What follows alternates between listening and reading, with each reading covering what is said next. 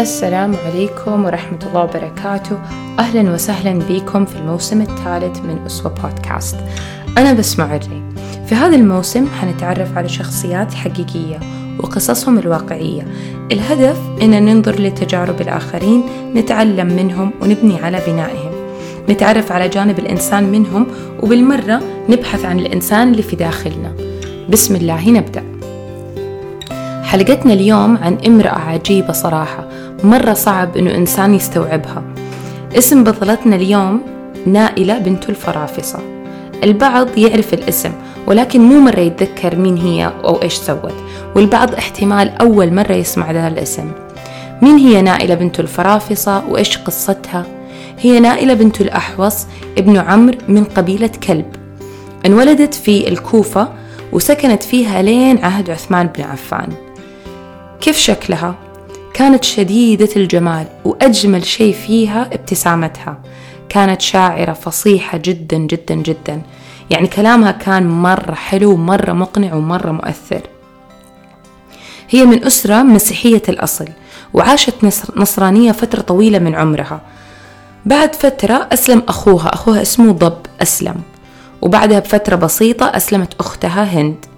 بعد كده حيتزوجها شخص اسمه سعيد بن العاص رضي الله عنه. هو صحابي، لمن الرسول عليه الصلاة والسلام مات كان هو طفل عمره تسع سنوات، وكان والي على الكوفة في عهد عثمان بن عفان رضي الله عنه.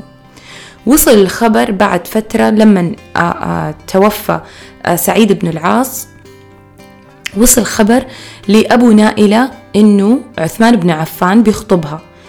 دقيقة، الآن عثمان بن عفان في فرق بينها وبينه في العمر مرة كبير، هذا أولا.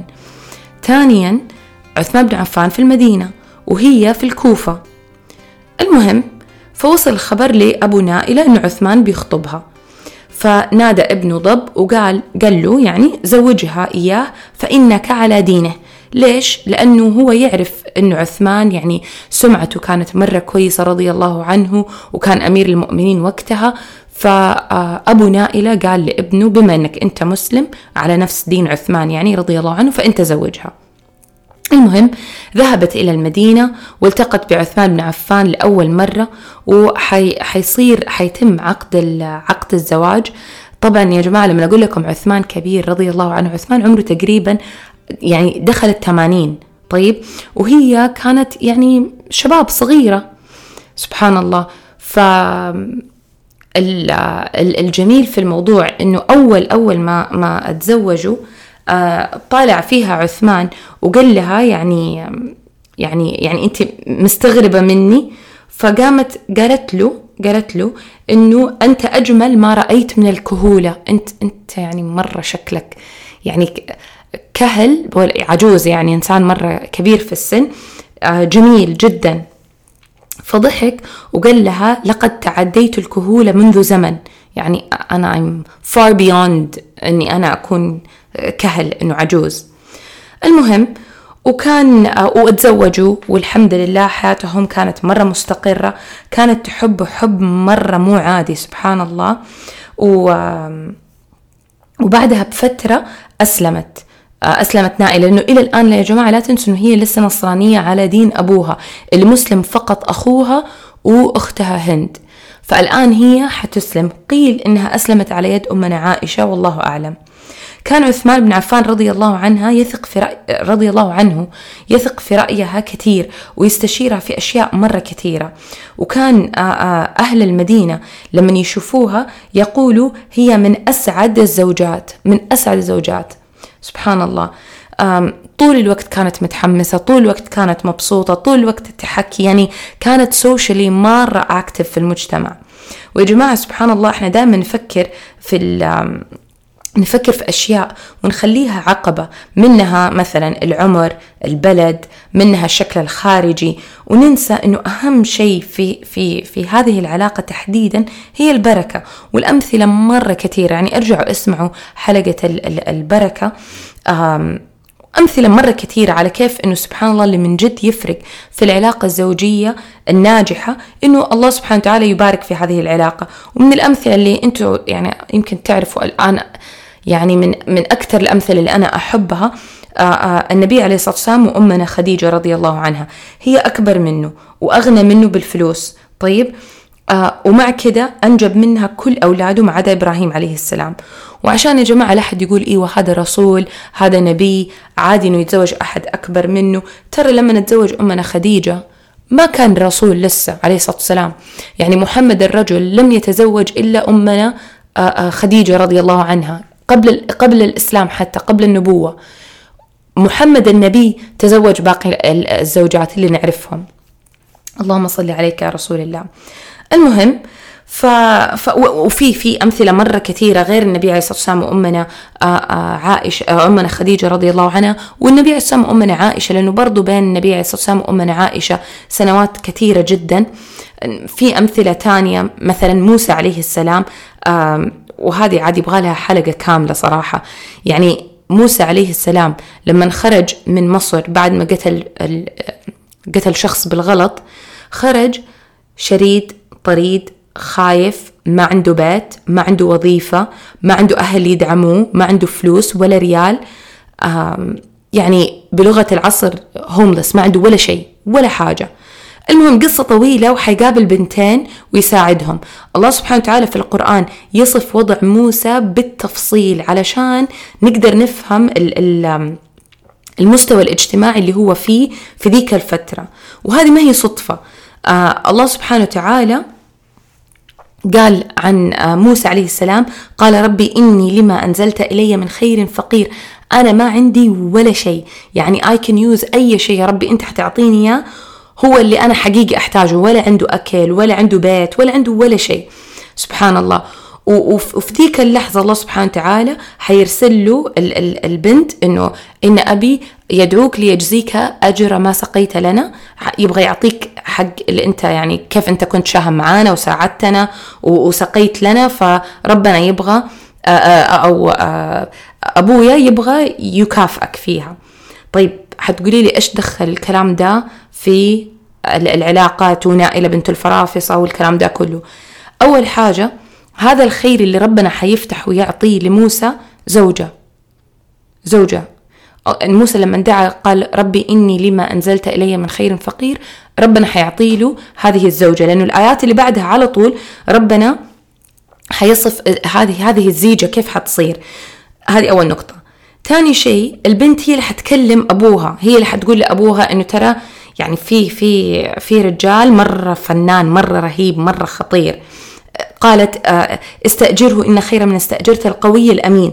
فهي قاعدة توصف الصفات اللي مرة ما ينفع نفوته. وموسى زي ما قلنا ما عنده لا بيت ولا وظيفة ولا عنده ولا أي شيء، ولكنه قوي وأمين. الزبدة آه حيعيش في بيت أهل زوجته، لما حيجي وحيحكي الأبو إيش صار له، الأبو حيزوجه واحدة من البنات اللي هي دي البنت، آه وحيتزوجوا وحيعيشوا مع بعض، وحيعيش يشتغل في شركة أبوها، حي... حي... حيسقي ويشتغل مع أبو مراته، سبحان الله. أم... المهم أم... فمبدأ أنه الإنسان يفكر أنه المستوى الاجتماعي المستوى الثقافي هي أشياء مهمة، ولكن لأي درجة مهمة، وإيش الأهم منها؟ القوي الأمين، البركة، الرجولة. النبي عليه الصلاة والسلام يقول إذا جاءكم من ترضون دينه وخلقه فزوجوه، أشياء كثيرة سبحان الله. ومين قال أنه هذه هذه الأمور سواء المستوى الاجتماعي أو الثقافي تنقص من الرجولية؟ إذا كان فقير أو إذا كان من بلد أقل اقتصاديا أو كان من منطقة أقل اجتماعيا ولا اللي هو، كل دي الأشياء المجتمع والسوشيال نورمز هي اللي تفرضها علينا، سبحان الله. ومن كتر ما صار فيه ضغط اجتماعي حتى الرجال صار أصلا ما يتقدم، يخاف إنه والله I don't think I'm good enough. والبنت أصلا لما أحد يجي يتقدم لها قبل ما تنظر إلى أخلاقه ولا إلى يعني يعني لدينه ولا لأي شيء، تبدأ تشوف مثلا إيش شهاداته، إيش المنطقة اللي هو جاي منها، المستوى الثقافي حقه، الاجتماعي. وأنا ما بقول إنه هذه الأشياء ما هي مهمة، ولكن هل هي الأهم؟ ما يعني هذا كل واحد يعني يحدد أولوياته بطريقته. المهم نرجع لنائلة بنت الفرافصة. حتعيش, حتعيش مع عثمان بن عفان حياة سعيدة مرة هادئة. أنجبت منه مريم اللي حيتزوجها بعدين عمرو بن الوليد بن عقبة بن أبي معيط. يعني المهم يعني برضو إنسان مرة مرة مرة مهم. فحتنجب له مريم، وعنده حتخلف منه كمان عنبسة وأروى وأم خالد وأم أبان رضي الله عنهم جميعا. وبعد من أكثر أكثر من عشر سنين حتصير حادثة حادثة مقتل عثمان بن عفان. مقتل عثمان كان فتنة عظيمة أصابت الأمة، يعني يعني الأم الأمة الإسلامية من زمن النبي عليه الصلاة والسلام إلى ذا الوقت ما قد صارت لهم مصيبة أكبر من مصيبة مقتل عثمان، وأثرها موجود إلى اليوم، أثر هذه الفتنة. وكان مقتله آه يعني بشكل مرة بشع آه بكل معنى الكلمة، وما حدخل في التفاصيل لأنه يعني مو مو مكانه هنا ندخل في تفاصيل مقتل عثمان، ولكن مبدئيا مهم إنه نعرف إنه كان في فئة مرة مجرمة حاصروا عثمان بن عفان أيام طويلة، منعوا عنه الماء، منعوا عنه الطعام. وفي اليوم اللي هجموا فيه على البيت كان عثمان رضي الله عنه، لأنه حيحاصروه فترة وبعدين يهجموا على بيته وحيقتلوه. في ذاك اليوم كان عثمان رضي الله عنه صايم، وكان آآ آآ كان بيقرأ القرآن. فلما دخلوا هجموا عليه، حاولت إنه توقفهم نائلة، بتحاول تحمي زوجها، وكانت كانت بما هي في بيتها فكانت كاشفة عن شعرها، وتظن إنه هم طبعا من باب المروءة، لأنه العربي العربي الأصيل لا يهتك ستر امرأة قط أبدا، مستحيل. حتى يا جماعة اللي اللي مش مسلمين، كون إنه البني آدم عربي من جزيرة العرب، في درجة من المروءة تمنعه من إنه يهتك ستر امرأة، إنه يدخل على يعني كذا يهجم على بيت وفي في نساء أو في في أطفال، فيعني هذا شيء أبدا ما يصير. المهم فظنت إنه يعني ما حيدخلوا بما إنها يعني يعني كذا كاشفة شعرها. طبعا دخلوا وهجموا، آه فبدأ عثمان ينادي ويصرخ ويقول لها أنه كيف أنه تضع, تضع خمارها، لازم تحط خمارها بسرعة. صار يناديها ويقول لها آه أنه, أنه ضعي خمارك ضعي خمارك. هجم المجرمين على عثمان بن عفان وبدأوا يطعنوه، آه وبدأ الدم طبعا يتطرطش في كل مكان. رفع واحد فيهم السيف على عثمان، فوقفت آه نائلة قدام, قدام آه هذا الرجل، يعني تبغى تحاول تحمي عثمان، فمدت يدها تبغى تحاول تبعد الرجال عن عثمان بن عفان، فضربها بالسيف وقطع أصابعها من شدة الألم. صرخت صرخة مرة قوية، طبعا يعني أصابعها تقطعت حرفيا، it was chopped off. فرفع واحد تاني السيف على عثمان بن عفان، فرمت نفسها عليه تحاول تحميه، وبدأوا يشدوها يشدوها ويجرجروها على الأرض آه، الين وصلوا لانه يعني بعدوها، لا تنسوا الاصبع المقطوع كمان، بداوا يجروها يجروها بعدوها عن عن عثمان بن عفان، ورفعوا السيف يبغوا يضربوا يضربوا عثمان بن عفان، فقطعوا يده اول شيء. فصرخ عثمان وقال: ويحكم اتقطعون يد كتبت وحي رسول الله. وكانت نائلة بعدين طبعا بعدها ضربوا عثمان وقتلوه، مات رضي الله عنه وأرضاه. فصارت نائلة رضي الله عنها تبكي وتصرخ وتقول: ويحكم كتب هذا وحي رسول الله، هذا من المبشرين بالجنة، هذا ذو النورين. وبدأت تعدد مين هو عثمان بن عفان: هذا ذو النورين، هذا من المبشرين بالجنة، هذا اللي اشترى بئر روما وسقى المسلمين. المهم مات عثمان بن عفان، دفنوه الصحابة بشكل محزن ومؤلم، آه يعني سرا آه عشان المجرمين يعني ما ما ما ياخذوه، آه وهي مقهورة حزينة جدا جدا جدا. من حزنها أخذت القميص اللي كان لابسه عثمان بن عفان وكان كله دم مع إصبعها اللي انقطع، وأرسلته لمعاوية بن أبي سفيان في الشام.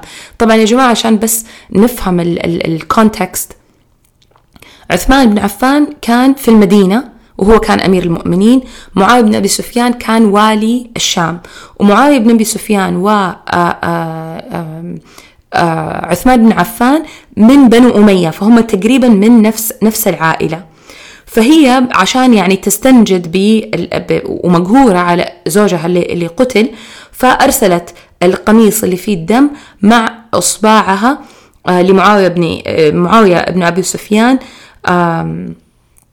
في الشام، ومعاه رسالة جدا جدا جدا مؤثرة تصف فيه اللي صار بالتفصيل. ولا تنسوا في البداية قلت لكم إنه هي كانت مفوهة، شاعرة، يعني خطيبة تتكلم، يعني يعني كلامها مرة قوي ومرة معبر. المهم وصل القميص لمعاوية، طبعا أخذوا وصار يقرأ في المسجد المسجد الكبير اللي في دمشق على الناس الرسالة، وكانت مرة مؤثرة. آه إنه كيف أمير المؤمنين يموت بهذه الطريقة اللي هو عثمان بن عفان. قيل إنه بكي من رسالتها أكثر من سبعين ألف شيخ في بلاد الشام، وعدت سنوات. طبعا ما حندخل في التفاصيل إيش اللي صار بعدها. وعدت سنوات ونائلة ما زالت مخلصة لقلبها، مخلصة لحبيبها آآ آآ عثمان رضي الله عنها رضي الله عنهما جميعا. وبدأوا يجوها خطاب، يجي واحد يخطبها فترفض، يجي الثاني يخطبها فترفض، إلى أن جاءها معاوية بن أبي سفيان يخطبها. هنا سوت صراحة شيء مرة غريب، يعني أجان أنا قلت لكم هي شخصية عجيبة سبحان الله.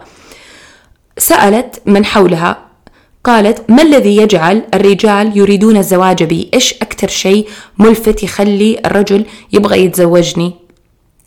فقالوا لها: آه ثغرك، ابتسامتك ابتسامتك مرة حلوة.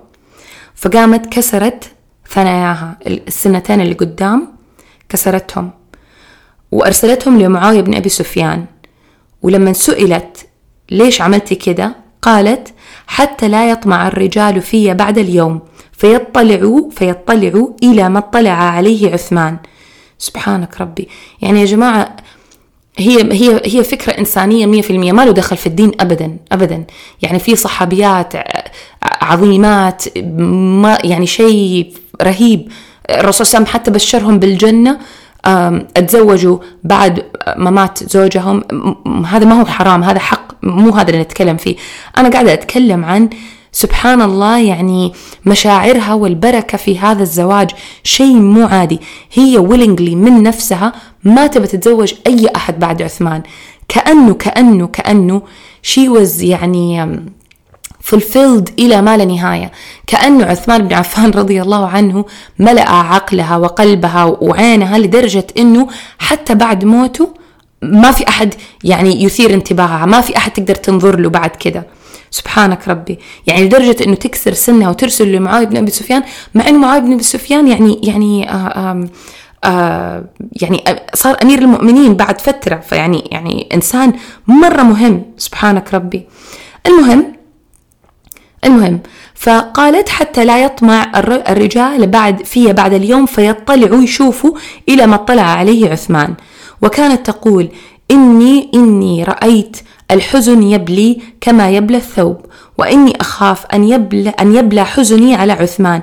يعني أتخيلوا هي هي بتقول إنه أنا أعرف إنه الحزن بعد فترة يقل ويروح، يعني يختفي بعد فترة، فهي قلقانة إنه يجي اليوم اللي ما تشعر فيه بالحزن على عثمان زي ما هي شعر فيها الآن. سبحان الله، يعني هي كانت في المدينة الناس كلهم يتكلموا على قد إيش هي she is um, deeply in love with عثمان رضي الله عنه حتى بعد ما مات. سبحان الله، حب غريب سبحانك ربي. البركة لما لما تحل على حتى المشاعر يصير شيء غريب سبحان الله.